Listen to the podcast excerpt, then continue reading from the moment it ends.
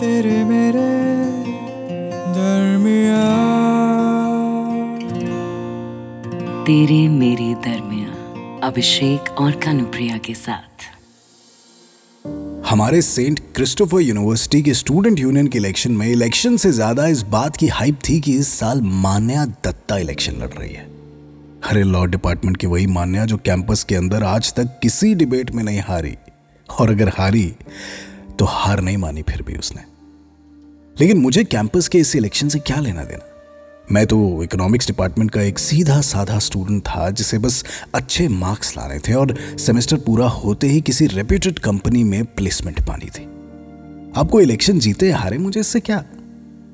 लेकिन उस शाम जब मैं लाइब्रेरी से निकला तो देखा मेरे सामने एक गैदरिंग थी। कल क्लासेस ऑफ़ थी तो मैंने सोचा जरा गैदरिंग में थोड़ी देर जाकर खड़ा हो जाता हूँ। देखता हूँ क्या चल रहा है।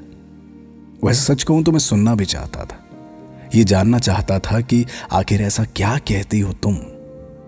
ऐसा कौन सा जादू करती हो कि तुम जहाँ भी जाती हो तुम्हारे साथ लोग जुड़ने लगते हैं? उस गैदरिंग में मैंने पहली बार तुम्हें नज़दीक से देखा। तुम्हारी आवाज़ सुनी। कई दिनों से कैंपेन में बोलने की वजह से गला बैठ गया था तुम्हारा। वैसे मैं तो इस बात से हैरान था कि उस रात दिल्ली की कप कपाती सर्दी में तुम अपने कुर्ते पर सिर्फ़ एक स्काफ लेकर बैठी थी। मतलब मैं खुद तीन स्वेटर, एक जैकेट, एक मफलर और एक मंकी कैप पहनकर वहाँ मम्मी बना बैठा था। मुझे याद है कि उस गैदरिंग में उस दिन तुम यूनिवर्सिटी के फ़ी हाइक को लेकर क्रिटिसाइज कर रही थी सो मैंने उस दिन सबके बीच तुम्हें कन्फ्रंट कर दिया कि आई एम सॉरी तुम्हारी इस बात से मैं कंप्लीटली एग्री नहीं करता। इन्फ्लेशन देखो और कैंपस की मेंटेनेंस का कॉस्ट भी है। मेरा बस इतना कहना था कि तुमने सबके सामने मुझे बैश करना शुरू कर दिया। और अगले कुछ मिनटों तक मुझ पर नॉन स्टॉप बरसती रही। I just simply can not forget that day but हाँ मानता हूँ। ताओ ताओ में था। आई वॉज़ कंप्लीटली रॉन्ग अगले दिन फिर तुम मुझे कॉलेज कैंटीन में मिली। और तुम्हें देखकर मैंने वहाँ से जाने का मन बना लिया था। क्योंकि मैं एक्चुअली बहस में नहीं पढ़ना चाहता था।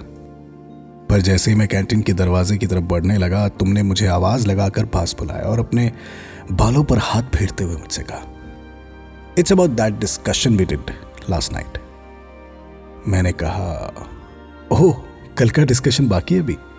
और फिर तुमने कहा, नहीं एक्चुअली मुझे लगता है मेरा बिहेवियर काफ़ी एग्रेसिव था कल। और हाँ you are not completely wrong हाँ? मैं मुस्कुराया और फिर तुमने कैंटीन में दो चाय ऑर्डर कर दी। Okay let's have a fair discussion now एकदम अप्रोप्रिएट स्टाइल में हाँ?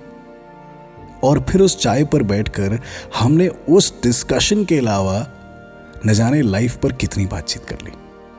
और पहली बार शायद मैंने उस मान्या को देखा जिसे पूरा कॉलेज नहीं जानता।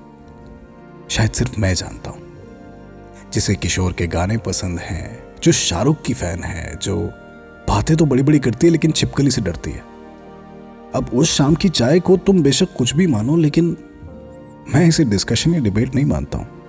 मेरे हिसाब से वो पहली डेट थी, और एक कहानी शुरू हो गई थी उस कैंटीन से, तेरे मेरे दरमिया कोई डिबेट हो, कोई कंपटीशन कोई भी डिस्कशन और अब ये इलेक्शन उस पे जीत का परचम लहराए बिना मान्या दत्ता दम नहीं लेती। सबकी तरह तुम्हें भी ज़रूर ऐसा ही लगता होगा। हाँ ये काफ़ी हद तक सच भी है।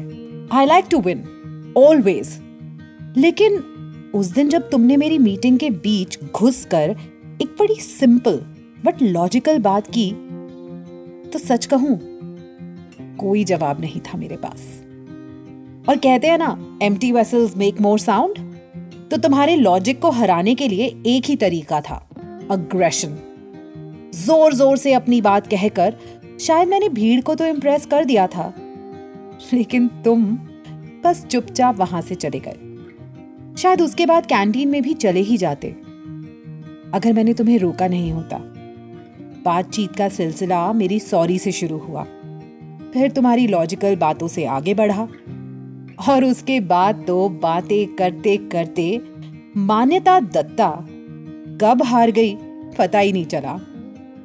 हाँ उस दिन कैंटीन में मैं हार गई। हार गई अपना दिल और तुम जीत गए मुझे।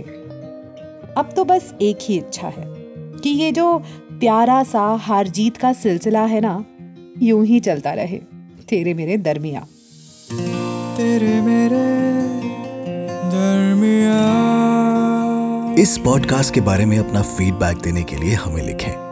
Podcast at my radio city dot com पर। तेरे मेरे दरमिया अभिषेक और कनुप्रिया के साथ।